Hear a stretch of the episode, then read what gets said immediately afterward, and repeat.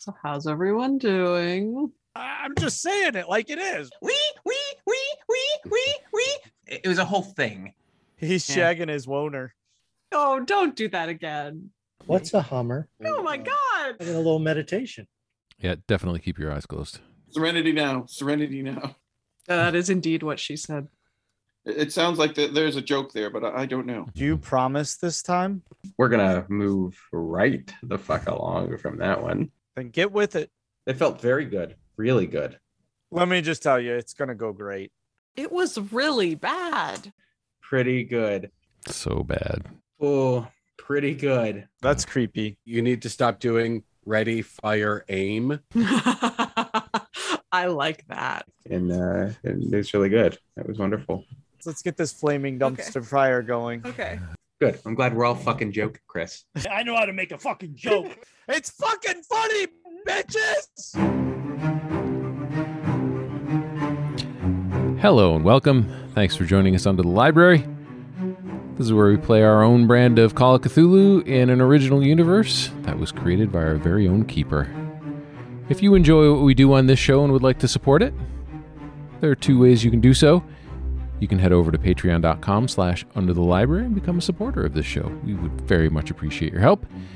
And if you would like to play your own game set in our universe, you can head over to DriveThruRPG and purchase The Snake's Oil.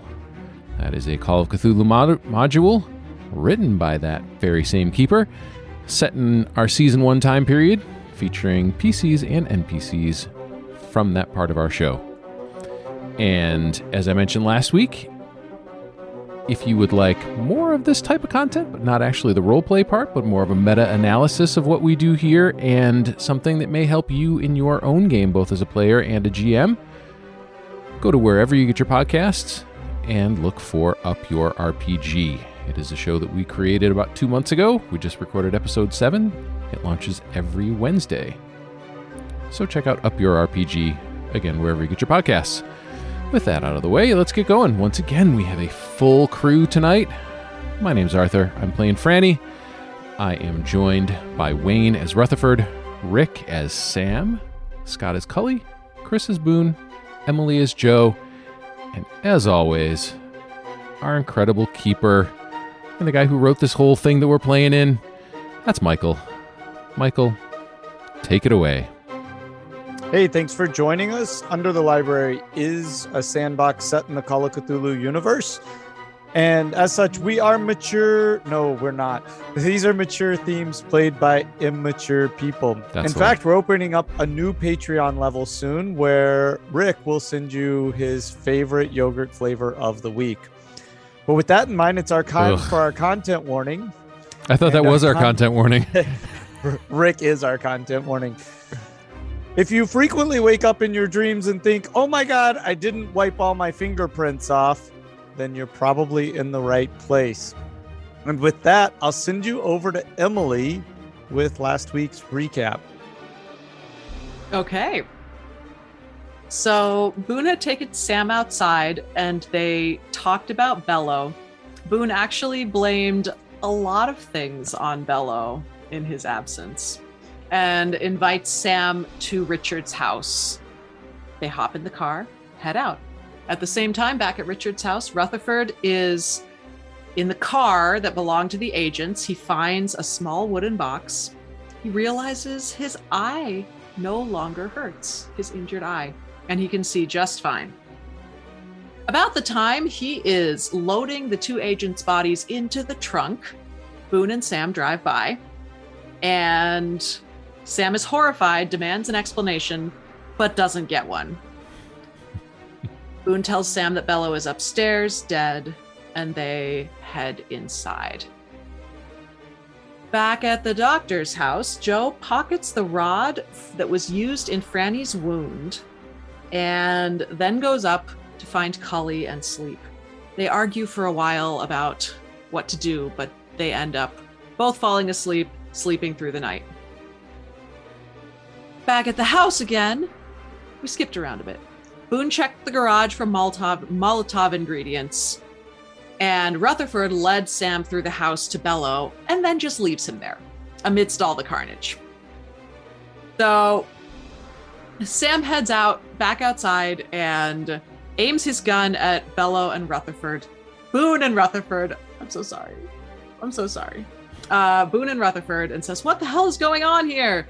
He is really disturbed. But they just are unfazed and keep planning. And when they see cars approaching, they order Sam to get the kids and Franny and bring them to 2500 Modern Street, Abiquiu. They leave. Sam leaves. He arrives at the doctor's office. Everyone's sleeping. And Ellen answers the door, invites him in. When he talks about the events of the day, she asks, Are you okay? Is everything safe? Were you followed? She starts checking out the windows, looking very anxious. She has a bad feeling. Sam pulls his truck around the back to load people in. Franny is skeptical about going with the enormous armed man who shushed her. But Dr. Gardner vouches for Sam, and Franny agrees to go. Ellen is frantic, kicks everyone out, and so they're outside about to get in the truck, and that is when Joe realizes that they're headed straight to Abiquiu. This is a problem for her because she's afraid to go back without a disguise. She has to go to the store, to her apartment, her room to get some things to disguise herself before she can go back to her hometown. So she runs away. Is followed. Cully catches up with her. Franny gets out of the truck and stumbles along with the wound in her abdomen about the point that Sam finally catches up to the kids. We ended our session. Oh, right. That's my cue. That's your cue.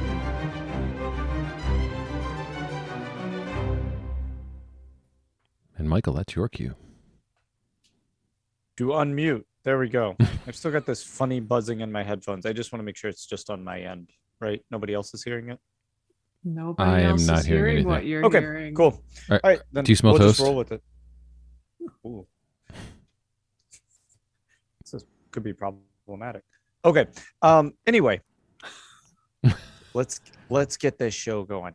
All right. Rick, did you finish your yogurt? I did. Please, please. God, I forgot about the accent. I, I like repressed it. I repressed it in the last week.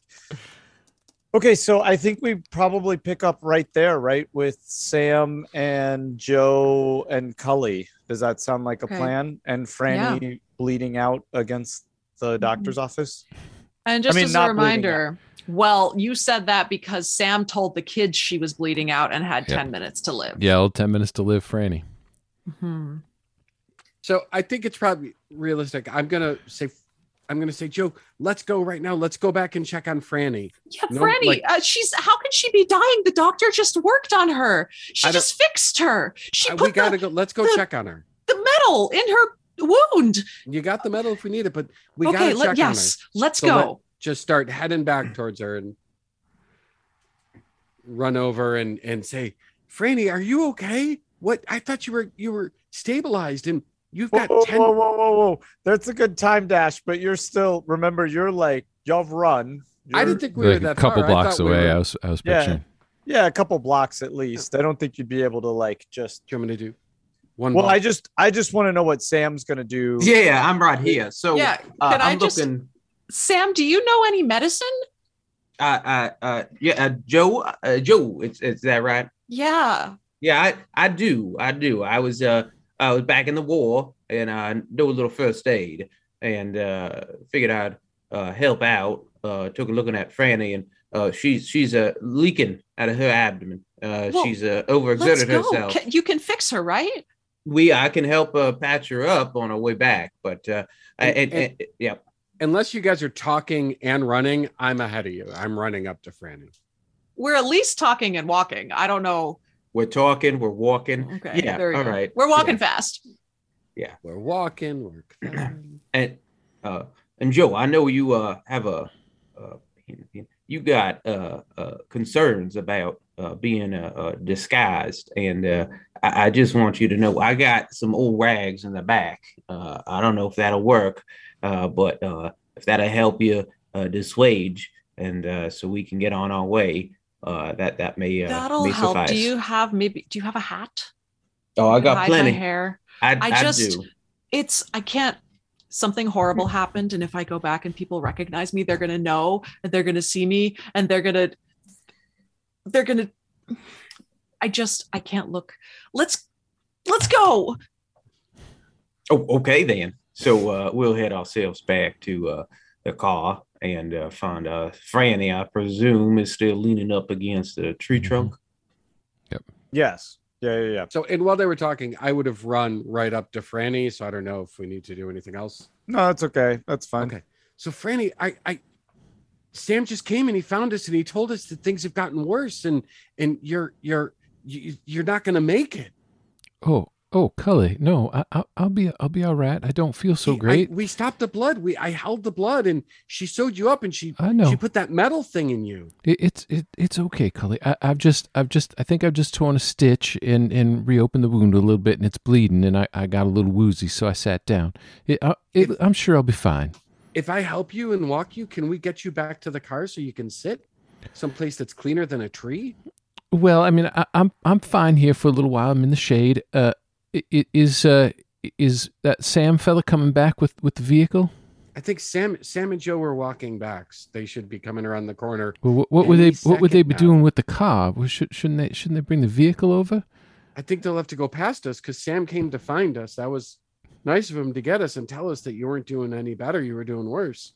And So- Fran- Franny's very pale, right? And um and you can tell that her her bandage is leaking, right? She's again, right? Uh doesn't appear to be in any imminent danger of passing out or anything, but she certainly doesn't look well. Okay. So I'll keep sort of talking to Franny, keeping her comfortable, and I'm I'm scanning, looking to see when Sam and Joe head up. Yeah. So, uh, so uh, I'll bring Joe to the uh, truck, and we'd uh, come on uh, around and uh, find you all up against the tree trunk, and uh, I'd hop out and I'd take a quick look here at the uh, saturated uh, bandages, and uh, I got a little kit in my my uh, my my truck, and I'll try to uh, exchange and uh, give her new bandages. That works. Okay. And I'll uh, say, finally, can we uh, get you back into the uh, the uh, bed of the truck? Yeah. Sam, do you do you have first aid? I do. Oh, okay. All right. I, I'll just give it to you then. I don't think this is anything complicated. No, Uh, it's Cully, some Cully, can you can you help me up? hmm So I'll go and I'll sort of as i'll gently get on as the other possible. side Yep, go under your arm, Mhm. trying to stay away from the the side, and like sort of gently lift you and say, Joe, if you can get the other side, we'll do it together. yep yep yep All right. So lift you up and sort of gently get you lifted into the bed of the truck. And she feels she feels very heavy and, and in terms of like not Hey. just it, just in terms of like lack of energy to really she's Yeah. able to like help push it but like you really she has that weight of somebody who's uh, kind of lacking in energy. Okay, it, are there they're like clean cloths or something in the back that we can make something comfortable? yeah I, the, I i think ellen made a whole mattress uh, Perfect. Yeah. So right there was a whole like setup We- in the back of the we, truck we we brought a mattress out. We we Yep. set it up back there. And so what I, I'd suggest to the kids is we should have propped her legs up. It would help with some uh, circulation uh, uh, return, and uh, she may feel a little better. Uh, uh, but we should not just have her feet sticking up off of the back of the truck. Uh, that may look poor. So I would at least cover it with some sort of burlap. Uh, so uh, okay, so we'll, we'll do that. Put some blankets or something under the feet to get them lifted, and then Okay. So while y'all are doing that, I think what we'll do is cut over, and unless anybody's feeling strongly about this moment w- with Franny. Anybody? No, Okay. no. I would. I just want to say that I, I would be very thankful to Joe and Cully uh, for that for their help and, and for being so supportive. Okay. just just those two. Okay. Uh huh. Sam did, did. Sam did politely change your bandage. That's true. Yeah. All right. Uh, I'd like to cut over. Slowly to warming Rutherf- up. Slowly. to Rutherford and Boone. All right. So if I re- remember correctly, uh, we, we were uh, packing the car up. We hadn't started or left. No, right? we, we had started. We were going down the road. Oh, right. We were. And then were And- there cars behind us? I, I Yeah. checked, but I, I muffed the roll. So there's. Mhm. uh, you were there- distracted by the wooden box I was ex- distracted Oh, by the wooden box. So we think there's no one following us. Gotcha. Correct. Or Okay, do you no think someone following. is following you? Mm. and, and so I'll turn to you know since we're not being followed, I'll turn to uh, Boone, who is in the back seat. You went to the back seat. Yeah, I you? went to the back seat. Yeah. Yeah. And then I tell, I said, Mr. Mr. B- B- Boone, uh, t- take a look at this here wood box again, and, and see if you can Yeah, I've got I've got the wood box in in my hand. I was just looking at it. Uh, uh, see, see if you can deduce a way to to to open open the box. I, I'm very very curious what is in, Well- inside of that. It it's incongruous that it's in this this vehicle, something of that nature. Well, I wasn't here when it was first acquired, so and I have no recollection of it. So, is there a latch on it, or I I, I haven't been able to, to look at it yet. uh, It- my master uh, keeper? Is there a latch on it? oh, There's there's no visible latch. It there is a seam There's a around seam? around it, uh, probably about you know an inch down that makes it appear like it's a lid, but uh, there's No hinges or Nope. Okay, I'll try to jam my fingernails into the seam there and just try to force it open. the the wood's really hard. It's been at some point shellacked pretty good, so that it even has kind of a. It, it's already a really hard wood, and Mm. then uh, the that shellac makes it even more difficult to Well, penetrate. I'll take my uh, knife out and I'll saw it along the. I'll saw it along the seam okay. so that if uh, shellac is what's uh, sticking it, I'll slice it along, see if it opens then. if Uh, it doesn't, then I'll use my uh, knife as a, uh, a lever and try to get some purchase and pop it open. okay. Make a luck roll. Okie dokie. 76. That's probably not good enough. Let me look. Good. to- Nope, that's not good enough. Okay, so as you you run your knife all along the edges of it and nothing, you don't get any real purchase on it, and oddly don't even seem to make too much of an impression. When you when you do wedge it in there, uh, you you start trying to pry it loose, and you actually break off the tip of your knife. Really? Yeah. Uh, there's, uh, Mr. Rutherford. There's something really strange about this box. Uh, I looking at the grain. Well, it looks like it was cut out a single piece of wood, piece of log or whatever, hewn from that. Uh, there is a seam on it, so at some point, uh, a top was created for it. But uh, damn, this thing is uh, so tight that I broke the tip off my knife. That was a good knife. It, sounds like that there's a joke there, but I, I don't know. um, uh, Mis- uh, so, Mr. Uh, Mr. Boone, could, could you hand the box up up to me, and I'm just going to take a cursory look at it while I, I'm driving.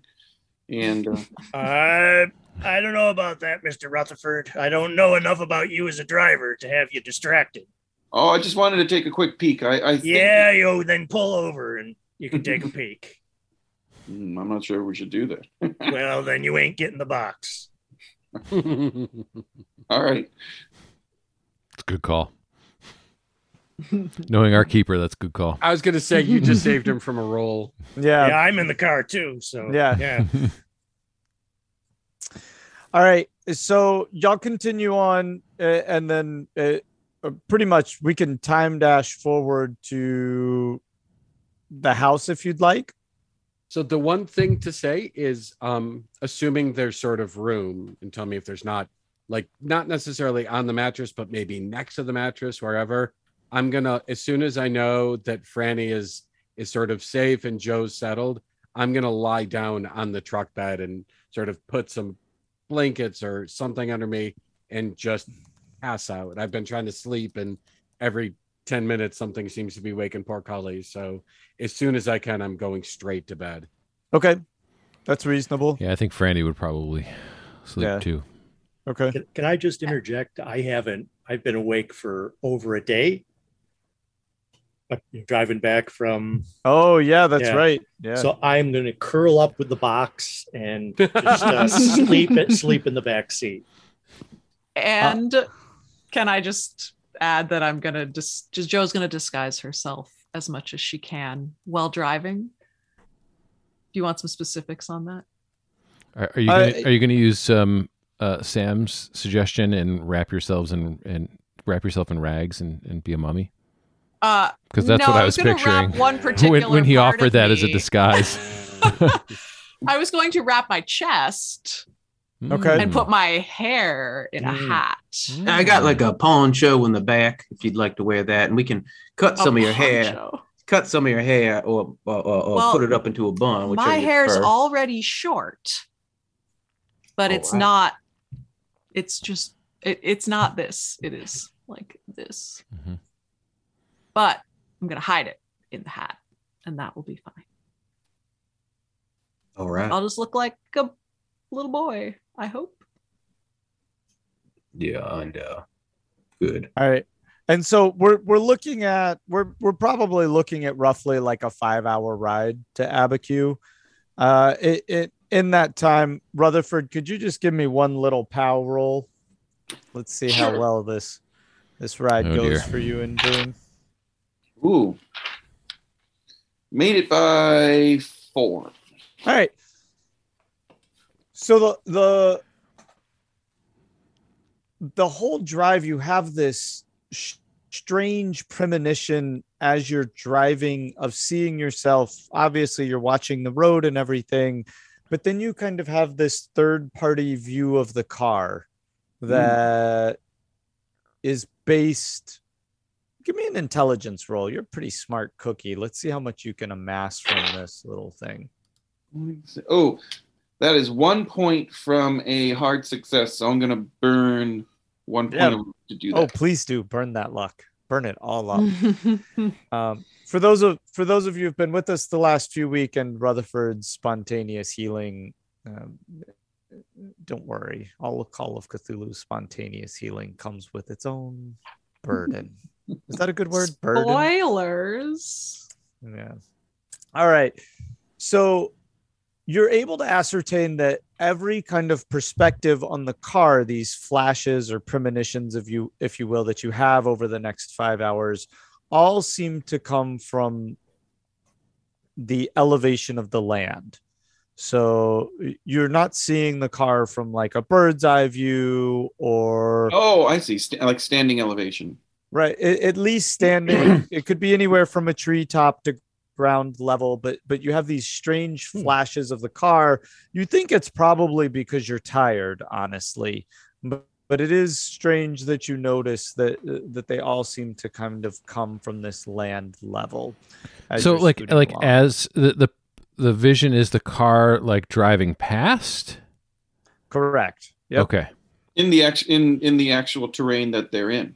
Like- right so it's like you could so it's like occasionally you could see yourself driving the car from the Yeah. perspective of a rock outside the window Yeah. or maybe All From the, the perspective- animals. yeah Mhm. from the perspective of a cactus that's sitting out in there and you can Got it. Exactly.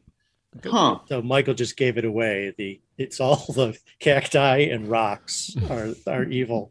that's it yep beware Well, I'm gonna say if it's a five-hour drive, that's pretty long, and uh, eventually, with this curious thing going on, and I guess cactuses and rocks around, there should be a, a more than a more than an ample um, opportunity to pull off the road. Now, Rutherford already is thinking that he has, you know, he's smart enough. He has a a government quote government car and a curious, you know, curiosity itself. So he knows it's uh, something that could be identified. So he, if he pulls off the road, he's going to look for a location that actually is, is it particularly dark this evening or is it lighter out?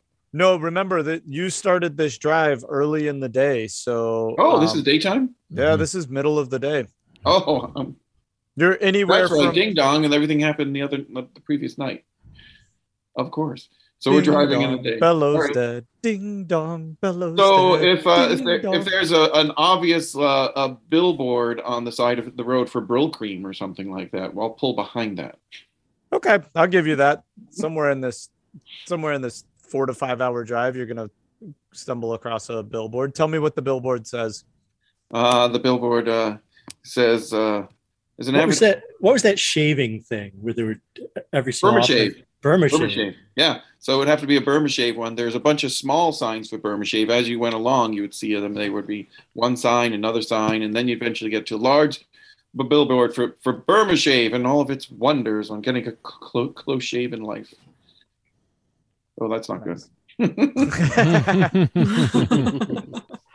and uh, and um, he'll pull be- behind the, the billboard and uh, park there for a moment um, just to get his bearings on these uh, these these the visions that are happening and just and just to take a break and sh- stretch stretch some legs. Okay. Um, Boone's probably going to sleep through this. I mean, riding trains, right, Boone? This is going to be Yep. nothing to you to stop like this. So, uh, uh, make a make a pal roll. okay. Pow. That is also one point from a hard success. So I'm going to burn another. one. Wow. Wow. I want to get a hard success. Burning luck like it's free. Well, there one. It was one point both times, so that's a whopping two points. Okay, so then you're kind of you get out of the car with this intention, uh, and I think that's the angle I'll take it from. Right, you have this intention to figure out these Oh, that- visions, and they're not very Rutherfordy. Yeah, this whole thing Yeah. it, it's it needs it's a it's a a question to be solved. And there's there's not a what was i going to say? There's not a kind of continuum of these visions as you've been driving. I just want to make that clear right? It's Right. kind of these flashes but Mhm. enough of them that you're able to piece this together. And so you're close. You're on the outskirts of abiquiu when you make this stop. Mhm. and as you as you get out you have this instinct to kind of get down on all fours and put your hands on the ground. And hmm. as you do, it's this overwhelming range of sensations, right? You feel electricity in your hands Wow. and you you start shaking. And if Boone was watching you, if he if he were to have waken up a little bit and stared out the window, you would be visibly shaking and your eyes have rolled back in your head. You are conscious though as this is occurring and you f- it's as if you feel everything, right? You you Mm. feel a scorpion attacking a rodent and you feel the rodent dying and your heart races as if it's being attacked by the scorpion and you feel somebody uh, uh, taking you feel a, a bullet actually entering a deer um, uh, you're not sure where somewhere in the landscape and uh, the deer having the same sort of moment of panic as the bullet enters it it's fleeing and a blur of visions as it kind of flees past you and then collapses on the ground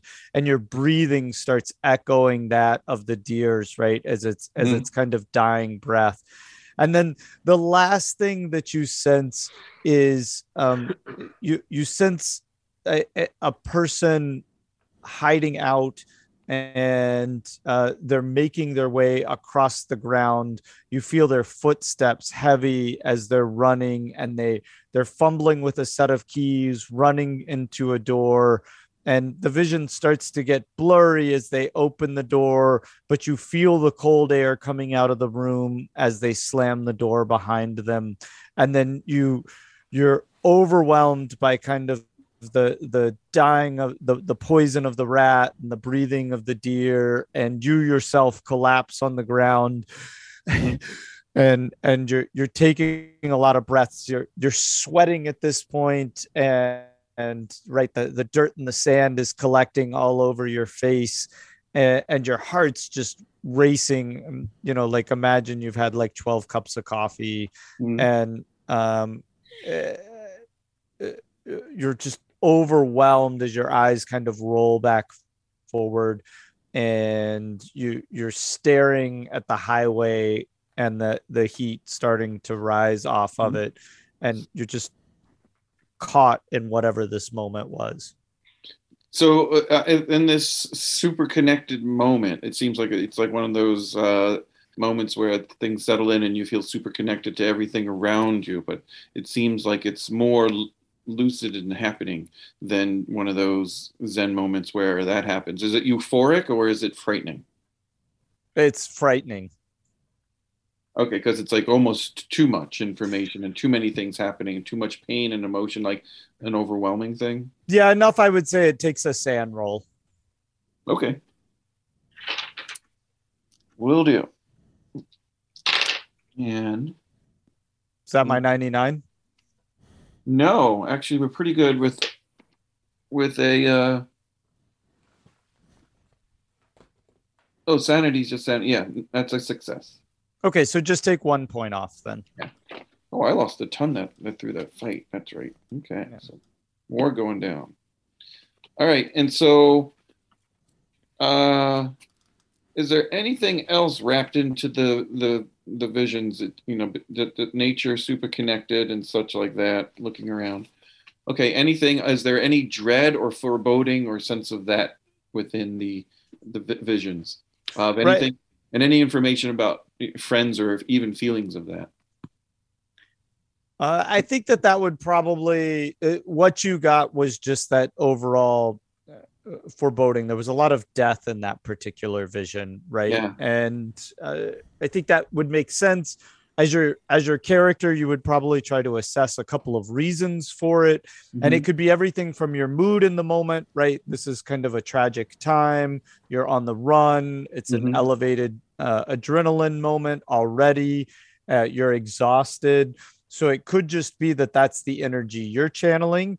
It Mhm. could be the visions attempting to give you a premonition of what's to come, Mhm. or it could be some unknown source. It's nothing that your character's really able to suss out in the moment. Okay. So, so Rutherford would, would lay, lay on the ground and in in, in the uh, the beginning heat of the day and and uh, to try to try to pull pull himself together and uh, hopefully we threw a bottle of water or something in the car. Actually, I was wondering if the agents had something in there of that nature uh, in our lookings around in there. Take a luck roll on that. I'll give that. I'll give that to you either way here. Since it's a, since it's a desert land and it's a five. Yeah, then sure. There's a whole kind of glass jug of water sloshing around in the back seat. It's capped. off. It's corked off, so you're okay. Okay. And so he, he opens the, the back seat and not bo- bothering Mr. Baboon and uh, has a good good slosh of water and pour since there's a good amount of it pours a little bit over his Boone head. thought it was the toilet. It's an Who Arnold. thought it was a shampoo bottle. All right. Uh, so yeah. So a uh, moment of refreshment and then uh, Rutherford will s- settle back into this fine automobile and Okay. and- So you have one of those swigs, right, where the kind of grit of the sand gets in your mouth and you're you're kind of chewing the water. It makes that crunch and you slosh it over your face and try and rinse some of the grit away, but it you know, inevitably like you've kind of sweatily laid in the desert sand, so it's just to creep into irritating places as it goes.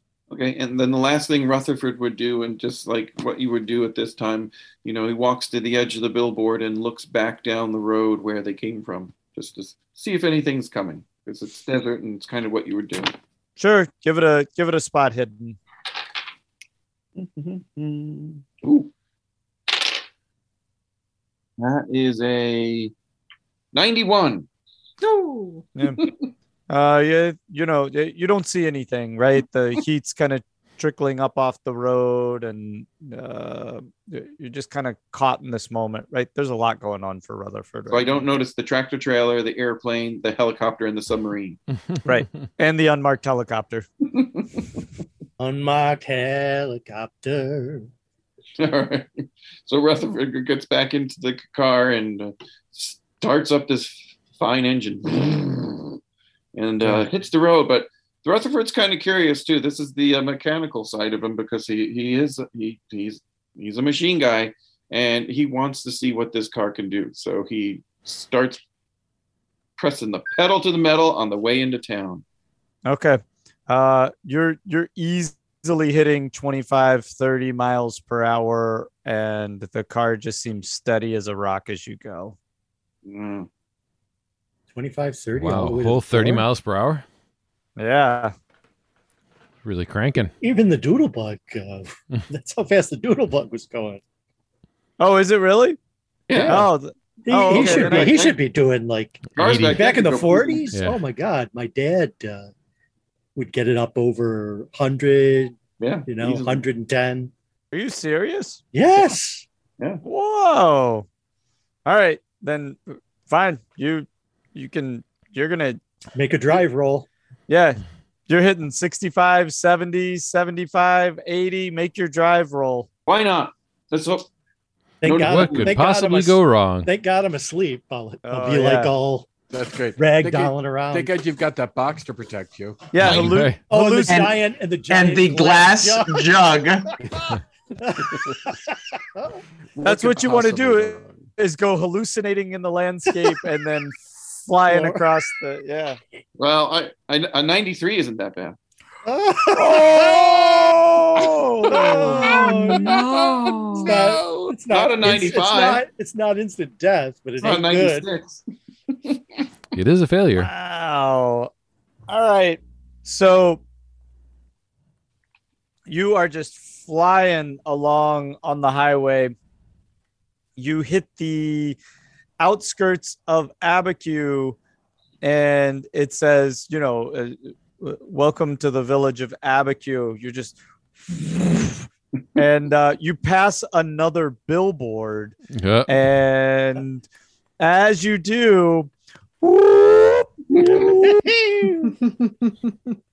uh, you see the policeman pull out into your rear view, and uh, as as he does, simultaneously, you have one of those kind of horrific visions from earlier Mhm. of um of the the woman who was pregnant giving or the the woman giving birth do yeah. you remember that Yeah, that and yeah, and the room looking out the window.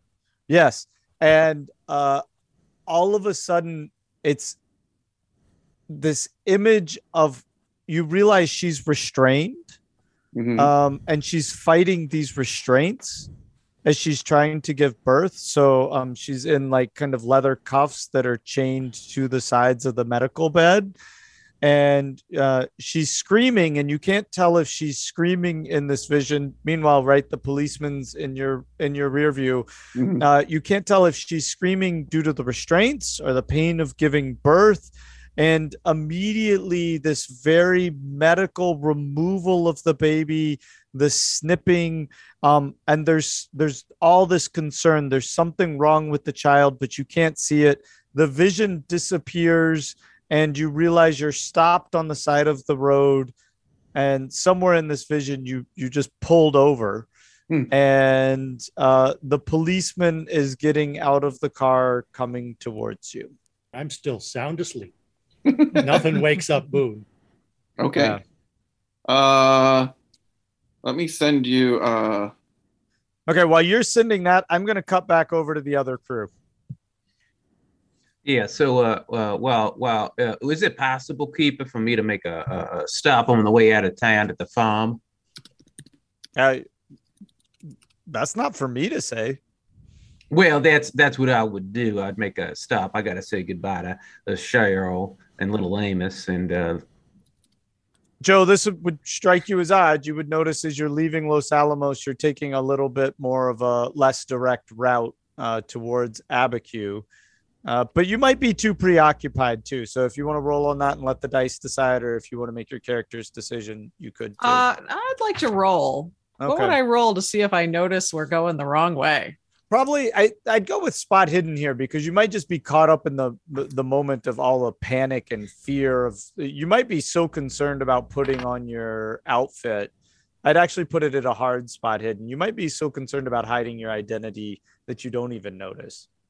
Well, since I rolled a 93, it's probably not Yep. important. Okay, Two not 93s in a important. All right. Yeah. So, all right. So you're pulling up to uh, uh, Cheryl, and uh, you're pulling up to the farm. Is kind of the Scully and Franny are asleep in the back seat or in the in the bed. Joe's readying her her disguise. and you're pulling up to the farm. And I'll turn to Hey. Joe and I'll say, Joe, do you need anything uh, for your disguise? I just, uh, I'm stopping uh, to uh, uh, get us some provisions and say goodbye to my family before we uh, on our way out of town. Uh I guess You want some of my son uh, Amos's clothes? That may help uh, you. is he your- bigger than me? If they were baggy, that would be good. Uh, yeah, I mean, he takes after his paw, and uh, I'm a bigger fella here, and uh, we could we could uh, get you some of his.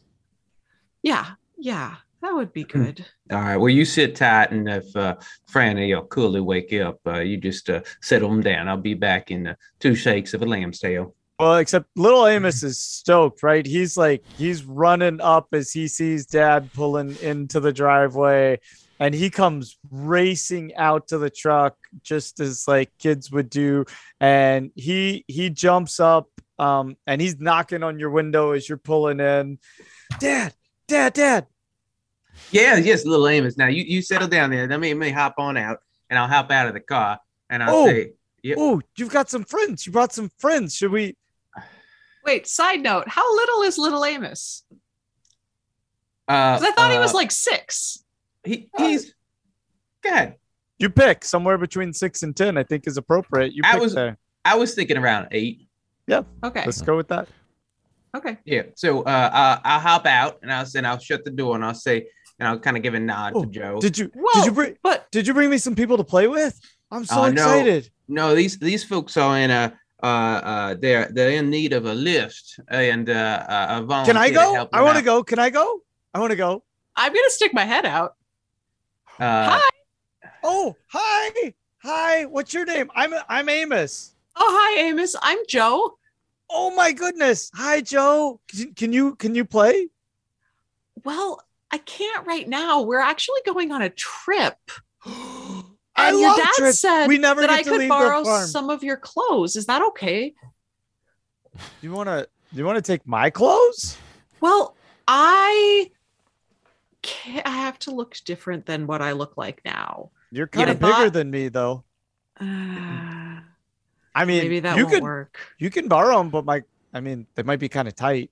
Then that won't be what I need. Your your dad told me they'd be baggy on me, and I thought that maybe I could just pretend to be a boy.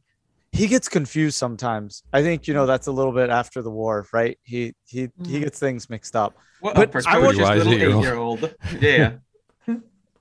I want to go on the trip, Dad. Well, I, I so I lean down, I kneel down, and I and I and I take Amos, you know, uh, uh, my shoulder, and I say, say, son, uh, uh, now, now, uh, this is a this is a little journey. You're gonna your pa- tell me no, aren't you? your pa's got to go on. You're gonna but I- tell me no again, aren't you? Well, here's the secret, and I It's lean the in bike and I all say, over again. and I said, Amos, if if you are able to protect your ma and keep the farm in line, I'm gonna be bringing you back a bike. Go So bad. bribery. Do you Mhm. promise this time? Oh, I promise you. But you promised last time. Well, we uh, we ran into an issue with that horrible man who gave you a phone call and created such a such a comeuppance. And uh, well, well, I, I had words with him, and he uh, he felt really bad. You're gonna bring me back a blue bike. Oh, it's gonna be the bluest bike you've ever seen. You promise, Daddy. Oh, I promise, son. Now, now you gotta make sure you mind the farm and the and the cattle. And if and if the uh if our visitors show up, you gotta bring just one of the steers out into the other pen. They won't bother you. You promise I promise. A blue bike. the, a blue bike. Uh, you want you want a you want a you want a couple baseball cards to stick in the uh, spokes. Really? Yes, yes, I'd love to. Of course, I would. I'll make it up to you. You're the best. And he gives you a big hug, big old neck squeeze. Oh, oh, and watch the neck, watch the neck, because you know, got Okay. the whole scar going on there. Okay. And, uh, and he and- he he waves to you. He's got he's like he's hugging his dad and he's waving to you, Joe, and he says, "I hope you come back. I'd really like to play with you sometime." And, he Joe run- just has some tears in her eyes and she says, It looks like your dad really loves you, Amos. You're a lucky kid. Yes, I do. I love this boy so much, and I'll give him a big old hug, and then I'll head on in, and I'll uh, I'll, I'll I'll go talk to Cheryl, and I'll let her know that uh, uh, you know ran into some uh, uh, strangers here on my on my discussions with the doctor, and they're in a little bit of trouble and need a need a ride out of town over uh, out of town. But I won't tell her where. I said uh, it's it's uh, I don't want you to get in any trouble there. Okay. And so as you walk into the house, uh, Cheryl is in the midst of doing some canning, Hmm. okay, Right. and and uh, preserving some vegetables. So she's, you know, it's already kind of hot outside, and um, uh, this work is not cold work, right? It's boiling water. Oh yeah. Um, and, and she's she's moving around quite a bit as she does this. And say uh, green beans. I think that sounds like a good thing to can right now. We're gonna can some green beans. sure.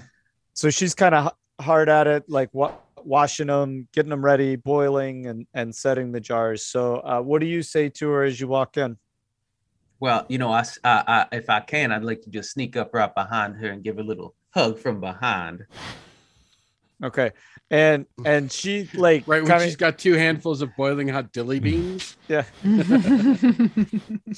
and she she elbows you back and she says uh, what and sam sam get off of me I, i'm busy right now Oh, I'm sorry, Sherry. I forgot you were just a as far as little pistol here in the mornings.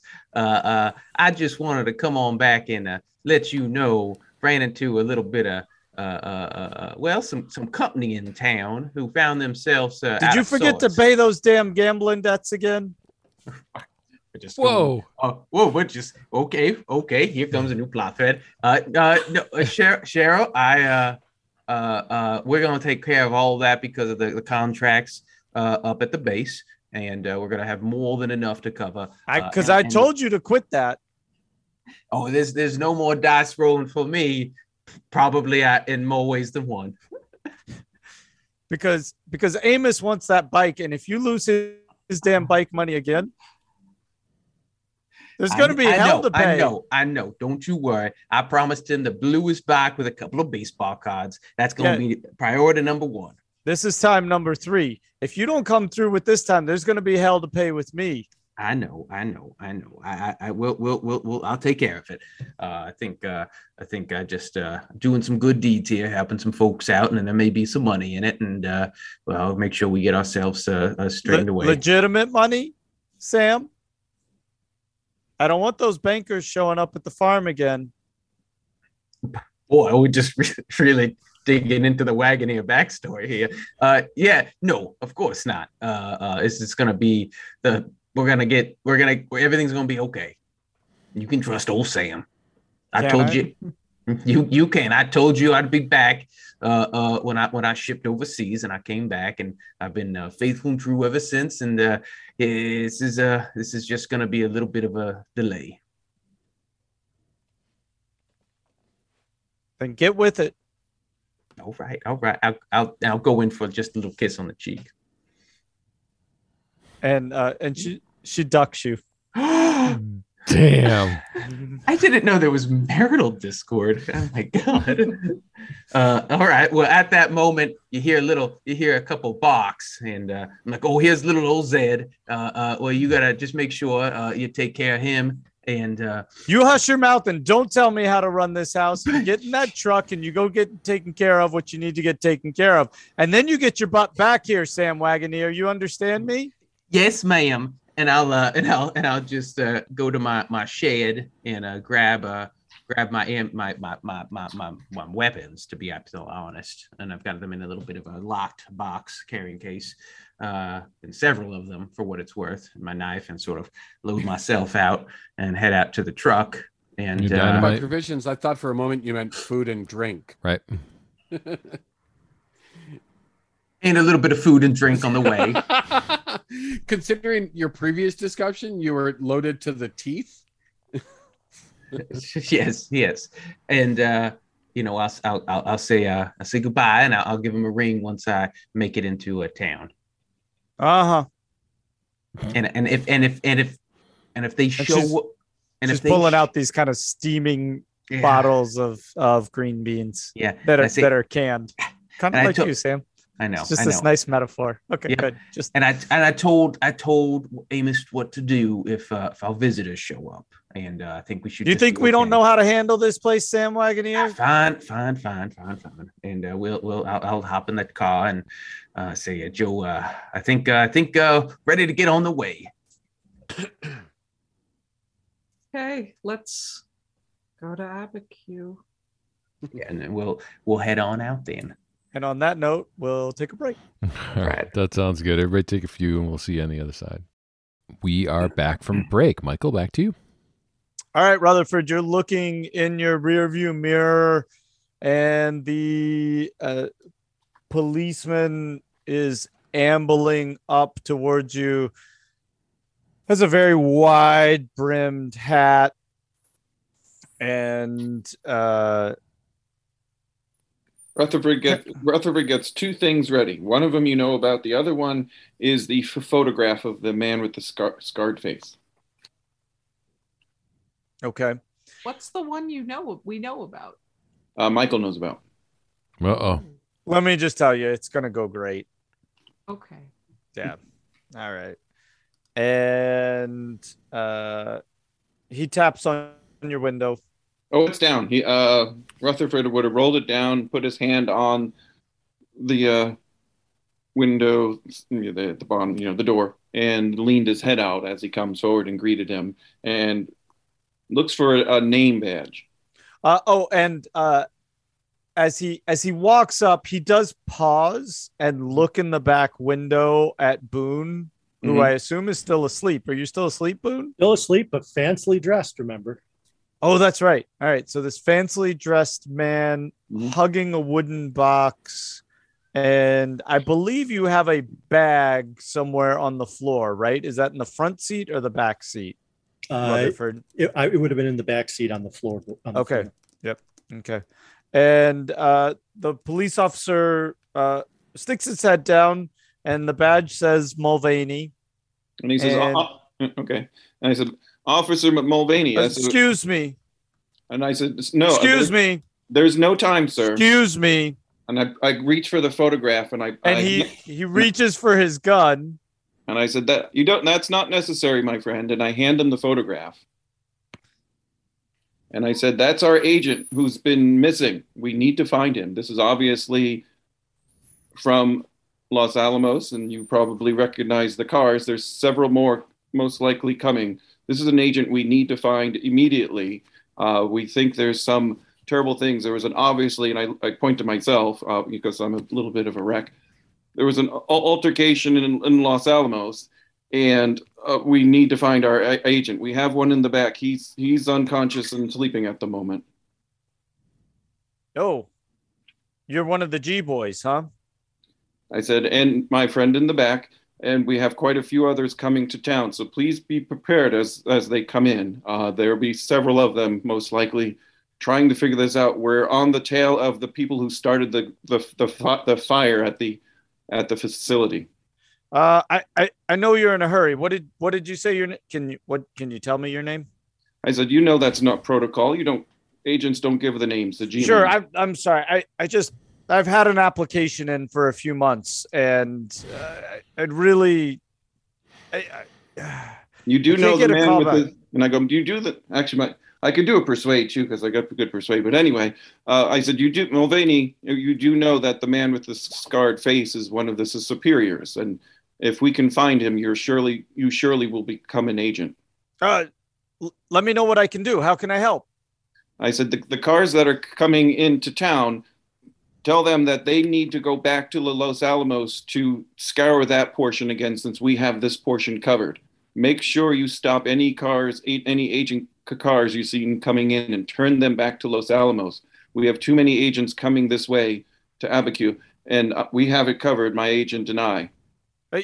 Uh, I'll I'll take care of it for you, sir, and uh, you'll you'll keep an eye out. Uh, it's it's Jim, my first name's Jim. Well, you, you you'll keep an eye out for my application, right? Certainly, Jim. Uh, write down your information for me. And I, I look for a piece of paper or such like that. And I said, I'll trade you for the photograph. And I said, if you have a pen, you certainly have a pen, or write it on the back of one of your t- tickets, and just write down your information where I can find Yeah, it. I mean he has he has a pad, and uh, he goes, I don't want to put it on this official document, and uh, he takes your piece of paper and he puts down his name and his address, and he hands it back to you. Okay, and I said, I, I appreciate that, Jim. And have you seen any um, curious happenings here in in Abiquiu, uh, specifically over towards uh, the part of town that's M- Modern Street? Uh, nothing to be aware of. You want me to do a couple of drive throughs later this afternoon? No, these would be curiosities uh, such as dogs running through town, sh- strange lights, and odd personages being present in, in town that haven't been here before. We're we're a pretty quiet, sleepy town. We had those murders, you know, a little while back, but uh, things have settled down since then. Uh, I appreciate it. If your if your number is on there, I'm, I'm I may have to give you give you a call. You you please do. I'm I'm happy to help out, Mr. Agent, sir, and uh, I hope to be working with you one day soon. Absolutely. So the, the agents, once again, we don't know, all the agents don't necessarily know each other. So just uh, let the fellows know in town that it, it's the we're we're the ones looking for uh, the fellow with the scarred face because we work directly with him. I will do, sir. And I, I said, uh, and uh, I'll try not to to speed too much through town. It was a, a bit of a, an, an emergency. We we have a, a lead on where these miscreants may be. I'll keep an eye out. You call me if you need anything. Uh, that, uh, I, I appreciate it, my friend. And uh, yeah, I was going to say I, I'll actually reach out and shake his hand. Okay, he, he shakes it back. He gives you a firm handshake and a little wink, and then uh, he kind of turns with a little like lightness in his step, right? And he starts kind of strutting back to his car. Um, you're just a few minutes away from Modern Street. Uh, you you probably, in fact, what he would have probably done is given you more directions. He would have said, "Hey, you Mhm. know, uh, if you didn't give him the actual number, he would have told you how to get on the street." Okay, yeah, I didn't want to give him the number. Yeah. Um, Um, so uh, yeah, so from there you know exactly which way to go. okay, uh, and then we drive off doing 35. Okay. and I and I call back to Mr. Boone. I said, I said, um, M- Mr. Mr. Boone, you, you need to wake wake up. We're we're uh, we're back in town. No, nothing happened. It was a it was a quiet ride. Oh, that was uh that was quick. Well, I feel feel mighty refreshed. And certainly, uh, we're, we're not historically accurate on Abiquiu here because it would be quite small. Uh, we're going to make it a little kind of more towned up than it would be, but uh, it is a quiet community, right? You're going through kind of some sleepy streets of homes. There's a, a moderately sized downtown. I, I shouldn't even say moderately. It's a small sized downtown with a grocery store and a gas station and a little diner. And if there's anything, a hardware store, probably. If there's anything you want to add into that, totally good with that. Is there anything you want to add? Not at this point. I was gonna Uh, say Joe, it's your hometown. Is there anything that we should add into this hometown that uh, any neighbor neighborhoods off the downtown or anything like that? Um, I mean, there are a few houses that are significant to me. Okay, right, which we can deal with when you get there, but uh, Yeah. the the one that they're headed to isn't going to be near your neighborhood. So I Mhm. mean, it's all kind of near, but it's not going to be like next door or anything. Is it near Hans's house or Georgia O'Keeffe's house? So uh, o- O'Keeffe's house is going to be quite quaint. Um, Hans's is going to be slightly outside of Mhm. town. You can pick a direction there because his is more of an estate, really. yeah. Right. Okay. Hans is uh, more eclectic with his. Um, Rutherford. So, are you going straight to the address? at this point, at this point, um, Rutherford will take a circuitous way through town make a few extra turns, and even turn around and come back before he goes to 2500 Modern Street. Okay. Yep. Yep. Right. Just in case, just in case the officer is quietly following behind him. Okay. Uh, does it doesn't appear so. Uh, you could make a spot hidden if you want to double check on that. But I mean, he was he was pretty Oh, I- visually bought in. I rolled a one on my spot hidden. Ah, there we go. Oh. Finally. Nice. Uh, yeah. There's I mean, there's nobody at this point following you, and the officer really bought into what you were saying. Um, but you are keenly aware, Boone, of the fact that this is uh, kind of a high visibility car, right? Like, if other government agents roll by this car, they're gonna know what it know who it belongs to. This Oh, does yeah. not look like your typical consumer lot car. So Yeah. Now that we're here, uh, we should be thinking about ditching this car, maybe. The mo- most important thing is, uh, is is first go by a slow drive by 2500 Modern Street. See if there's a garage. Okay, so as you pull by the house, make a luck roll on the garage. I'm good with it either way. Actually, you know what? There would be think, a uh, garage.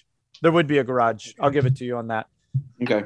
So These are all these are all smaller homes. Uh, it is a neighborhood. There is probably 30 to 40 feet between each home. Um, so they're not packed in, certainly, but they are fairly close together. Mhm. And uh, nothing kind of ostentatious as you drive through the neighborhood. Most single levels, there might be the odd with a second level. Everything's well kept, well maintained. Uh, the houses are all in really good condition, and it you know it just seems to be um, kind of a yeah that would describe it. Okay. Um, the activity on the street and with neighbors and such like that. Uh, Rutherford wants to be careful pulling the car in. Um, if there's any, if there's an awful lot of people around, it's not the time to put it in the garage. So he will. he Now, Do we know? Uh, I don't remember. Do we know who lives here? This is um, this is this is perhaps uh, uh, Richard's other abode that we found a, a se- secret, a secret notation uh, hidden. Oh yeah, I forgot about that. And uh, so we need to do some in- investigation here. I believe this is where we will find some secrets to our, our, our mysteries and what Richard was re- really up to, uh, which is very important. He's, he's a friend of mine, but he has this whole, whole, whole other side of him that he seems to have hidden. And I think there's some uh, a- answers here. Uh, Cully would be very interested in this, uh, in this place as well. He may, he's the one who keeps finding things and he's, he's going to be very important here. And so if, if you, a- if you drive down the driveway, I'll uh, get out and open up the garage. So if does it, it does it look particularly busy or eyes and such like that, or is it early enough where people are still a little drowsy and such like that? Yeah, so let's say let's say you got off around seven or eight in the morning, and so that's going to put you in town around one or two o'clock. It's hot. Uh, it's not an area where people like mow the grass or anything, right? These aren't manicured lawns. You're in the, um, you're in New Mexico, and, and there's people kind of milling about a little bit, but it's a pretty hot part of the day, so there's nobody kind of hanging outside. Hmm. Can I do a, a luck roll to see if we like avoid prying eyes? Oh, sure, absolutely. Six. Whoa. Wow. Wow. Like like butter. I guess yeah. it's really hot. Yeah, you you moved in in a pretty hot part of the day, and everybody's kind of you know keeping the shades cool, even the rumble of the engine. Uh, Okay, but so that I'll I'll get out, open the garage door. Yep. And uh, Rutherford cuts the engine and lets the car roll into the garage if it's pointing. I just had a vision of it going down that way, unless it's a different way, just to be a little bit more quiet. Okay. So if the the garage uh, I was unlocked, that's the one question. Yeah, the garage. Right. Oh, sorry, I that luck misunder. I missed that. Yes, as you as you roll up, the garage is indeed unlocked. Okay. Does it have does it have a way to lock it? Was it you know did it seem like there was something someone here, or is it just was uh maybe Richard just forgot to lock it in, in a rush? Right. There's no real lock on it, right? You just kind of walk up, open it. Uh, you do notice that the garage is pretty empty. Hmm. Uh, there's almost nothing in it, right? It just looks quite literally like a place to park a car and close the door behind you. Does it? Is there an access into the house from within the garage? No, it's separate from the house, so you'll have Ah. to kind of exit the garage, and then the it's garage. set back from the house a little bit, uh, not Hmm. far, twenty or thirty feet. So you'll have to leave there to walk towards the house. Okay. Uh, Rutherford. Uh, Rutherford t- turns to uh, Mr. Boone, and I said, "Let's t- take every, everything everything we need. This car may may have to be ditched here.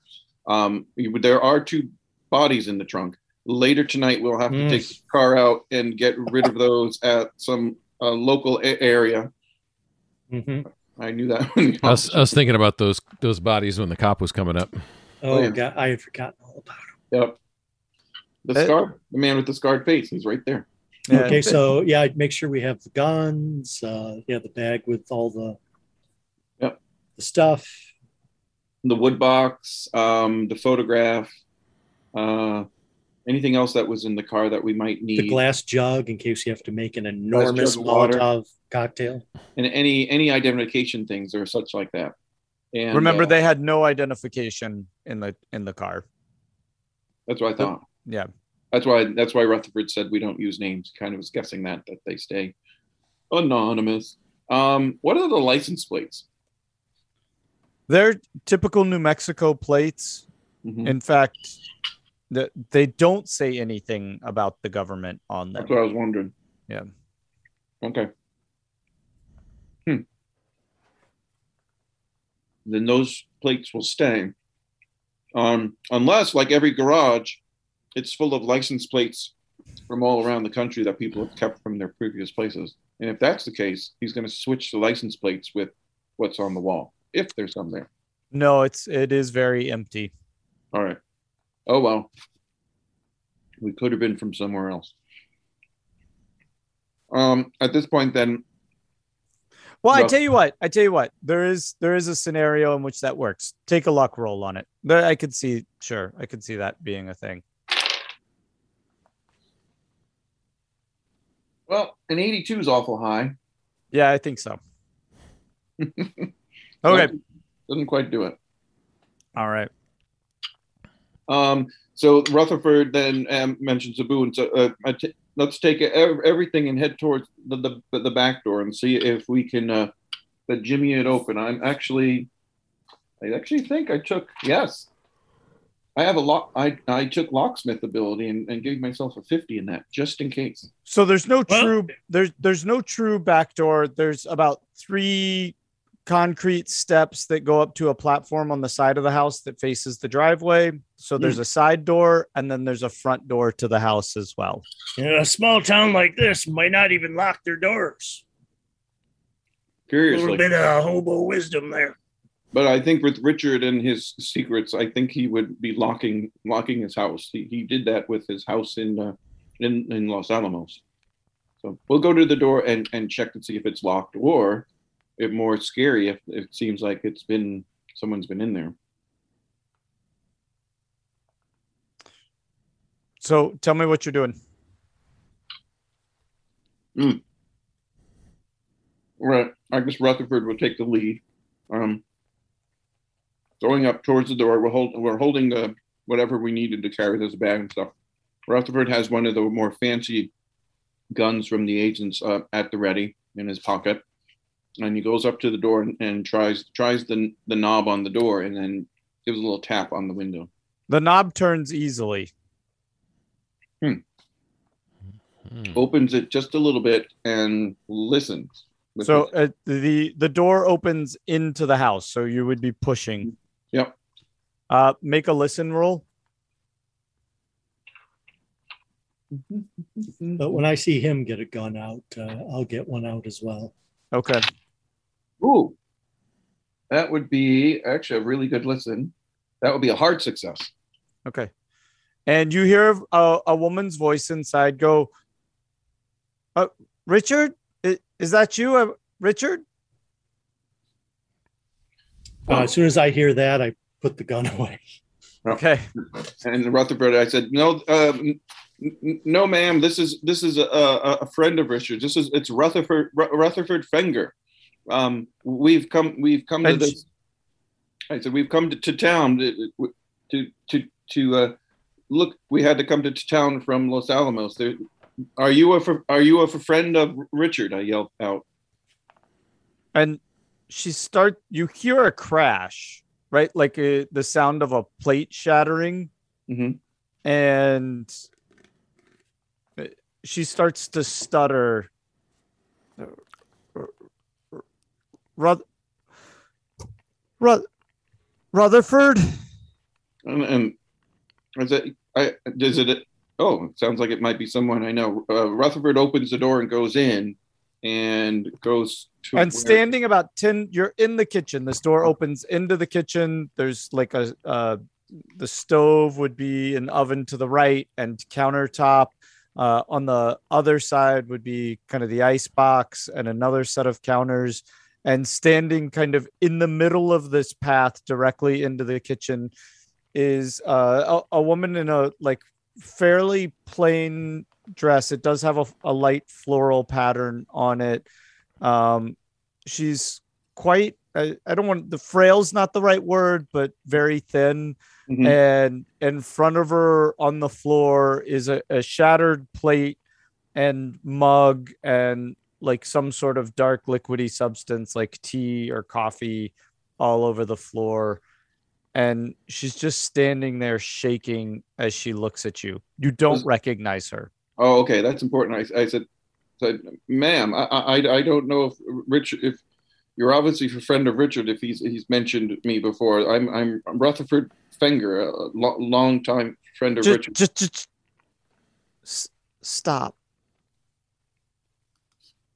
And obviously, I look a mess because my shirt's torn with blood all over it. and and she she pauses she takes a deep breath you can tell there's already tears running down her face Mhm. and and she just says to you is that his blood I said, no, no, th- this blood is mine. Well, actually, maybe some Just- of it. and and she has like kind of no patience for rutherford's rambling right she cuts you off every time you start to like go off about something and and she says how, how did he die I said, oh, well, well Richard, did he- per- perhaps, perhaps, well, actually, you know what? shut up just I was going to say Rutherford's not really built for emotion, so he would just lay it out there. I said, Unfor- unfortunately, R- Richard Richard uh, uh, uh, came came to came to an end in a, in a pretty hor- horrific fashion, but by by by no other hands though. It, something some malady struck him. But Boone, as you're kind of overlooking, she's she's got mm-hmm. her eyes closed and she's kind of pressing her thumb into her fist. She's she's rubbing her forehead, and you, you can tell she's just kind of fighting back all of her emotion. And a little girl runs from kind of the back corner of the kitchen Oh and and wraps around her leg.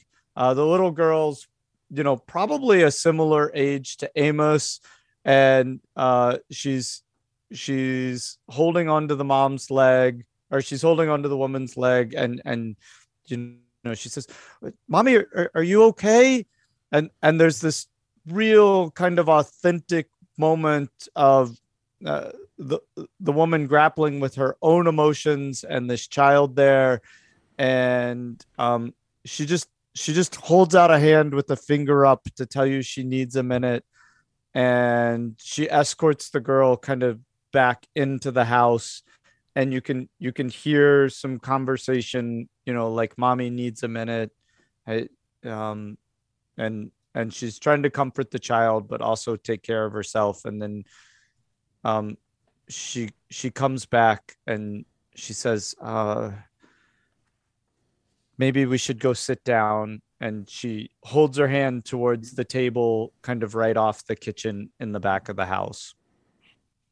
And Rutherford would turn and absolutely uh, go towards the towards the table, probably in a a Sheldon-like fashion, you know, just very matter of factly, and uh, uh, sit down and it says, y- y- "Yes, yes, ma'am." And he is he starting to suss out maybe that this is um, could be a family that Richard had and he didn't let people know about.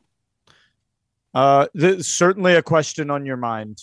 Mm. Um, right. This, this for you, this thing is like unwinding quickly. You're trying to figure out. Rutherford Right. does a quick scan of the room looking for photographs because quite often a family photograph might be around, and he see and he just takes a, a perusal to see if there's a photograph handy or a small one, big one, or anything that might have her and him in it. So, uh, Richard is oddly absent from any images in the room, but there's lots of well, lots. There's a few images of uh, the woman and the the daughter at or the girl at various ages.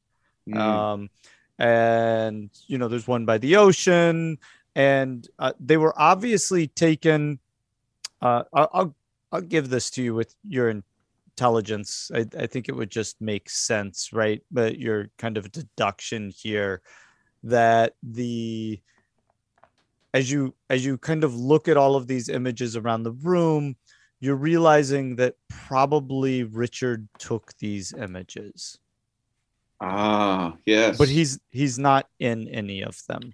the frame of reference. Yes. Uh, Boone, as you're in the walking into the room, she cuttingly glances at you and says, "I don't know you. Who are you?" Uh, ma- sorry, ma'am. I'm just a traveling companion of Mr. Rutherford. Uh, I, I wasn't there when Mr. Richard passed away, but uh, I had some interactions with him, and he he uh, he was very nice to me. He was a a good man. And she starts kind of shaking out uh, a cigarette and and pulls it out and and she's shaking, but she manages to light it and. And, and she starts smoking at the table a- as she looks at you and she goes and then she looks at Rutherford and she says to you, Rutherford,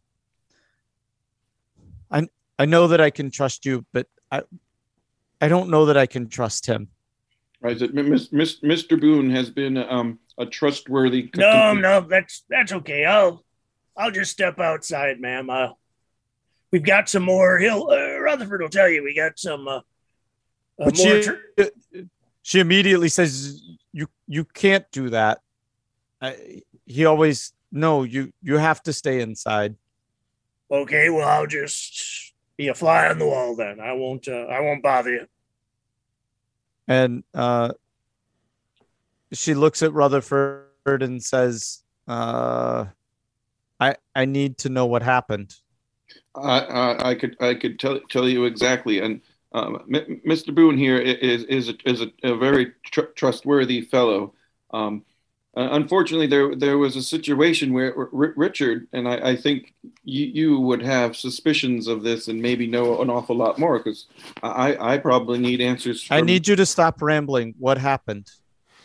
Mr. Mr. Uh, well, R- Richard, um, unfortunately, was was uh, uh, abducted by what we have found out to be agents, and I believe ter- terrible agents of, the government.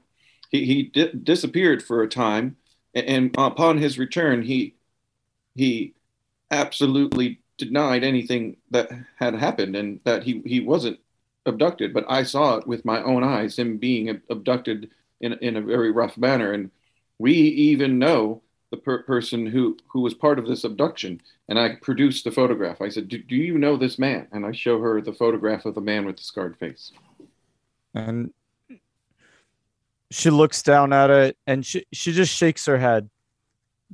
And she's working with tremendous restraint not to start crying here.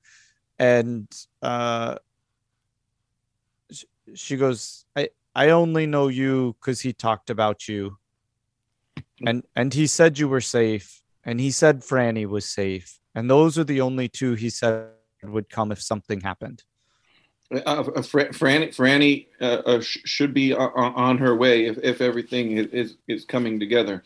I believe. Yes, Fra- uh, you she she she was uh, she was hurt by, by these agents. Um, we need to take t- tender care of, of, of Franny. Um, I, I hope I hope the people who who are helping us can get her here. This is a safe place. These agents, these agents are, are of the government, as you know, are are not are not kind, friendly, and are quite dangerous. I believe you are are in in terrible danger right now. And she takes her cigarette, she sets it kind of it's a round kind of formica top with the you know the metal stripping around the edge. and and she sets her cigarette on the end of that table and and she stands up and she goes into the kitchen and she says I, anybody else need a drink? And and Rutherford's like, "A- a- a- absolutely, I will have what what Richard uh, would would always have. Uh, a, a, a, gin, a gin and tonic at this moment would be would be very were very kind of you to share. Okay, and she opens a cabinet and you catch a glimpse in the top of the cabinet there's rows of tonic bottles.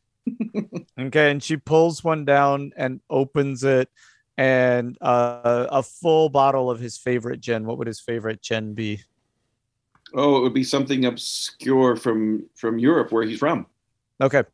And uh, so she she pulls down this European gin that like immediately resonates with you, Rutherford. And she looks at you, Boone, and she says, "A shot for you, honey." Uh, n- no, ma'am.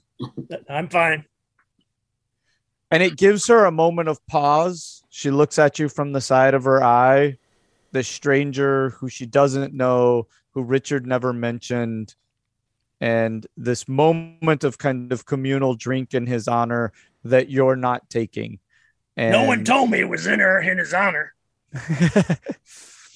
and uh, No, uh, no, yeah, ma'am. I don't drink. I used to drink a lot. Don't drink anymore.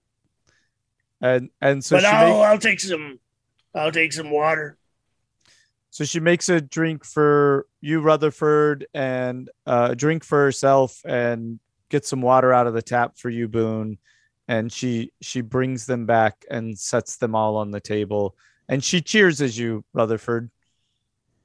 And actually, Rutherford holds the drink and holds it up, and he says, "He says, he says, "Ma- ma'am, I'd like to have a, a few words um, before we have our drink about our our dear our dear my dear friend uh, Richard, and I believe your connection to him is is, is far far more important and intimate, and I I I, I feel you have terrible pain, so I I I will just say that Richard was a, wonderful amazing person on this earth has discovered many things and his intellect was was grand indeed. And he know knows and knew so much and that there have been only wondrous times with him and working with him over the years.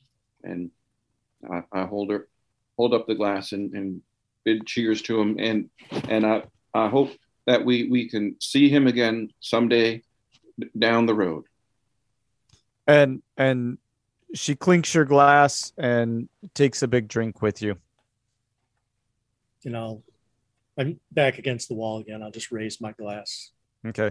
And you're standing next, kind of underneath your arm. In the background is the bottle of uh, Martinazzi dry gin.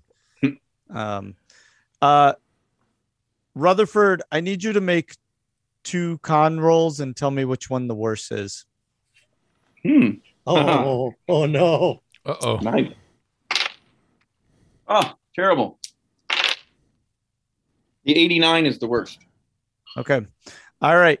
And um, we will uh, end with the drink in Richard's honor and the failed constitution roll by Rutherford. I'm kind of glad you failed it.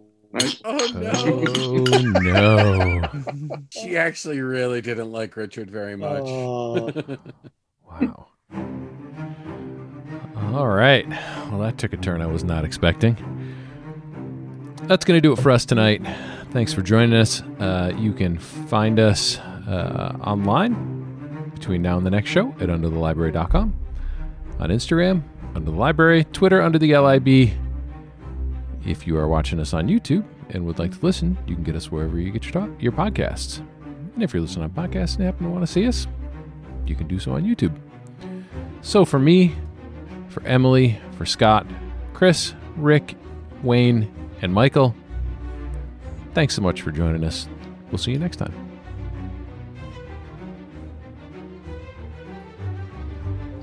Just I'm just a total idiot this week, and these This week? summer. Michael, do you have your content warning for this week? I do, Oh. I do. Does it have anything to do with Rick's mm-hmm. yogurt? Unmarked helicopter. All right, let's keep going. Let's just move past this completely. Glad we ended up there. I, I gotta stop just coming up with shit. This isn't good. All the negative attention was on Rick, and then I just somehow had to make a bad joke and claim it. I claimed it all. I'm so sorry. Please don't use this. Thanks for joining us this week on Under the Library. Okay. Yeah. All right.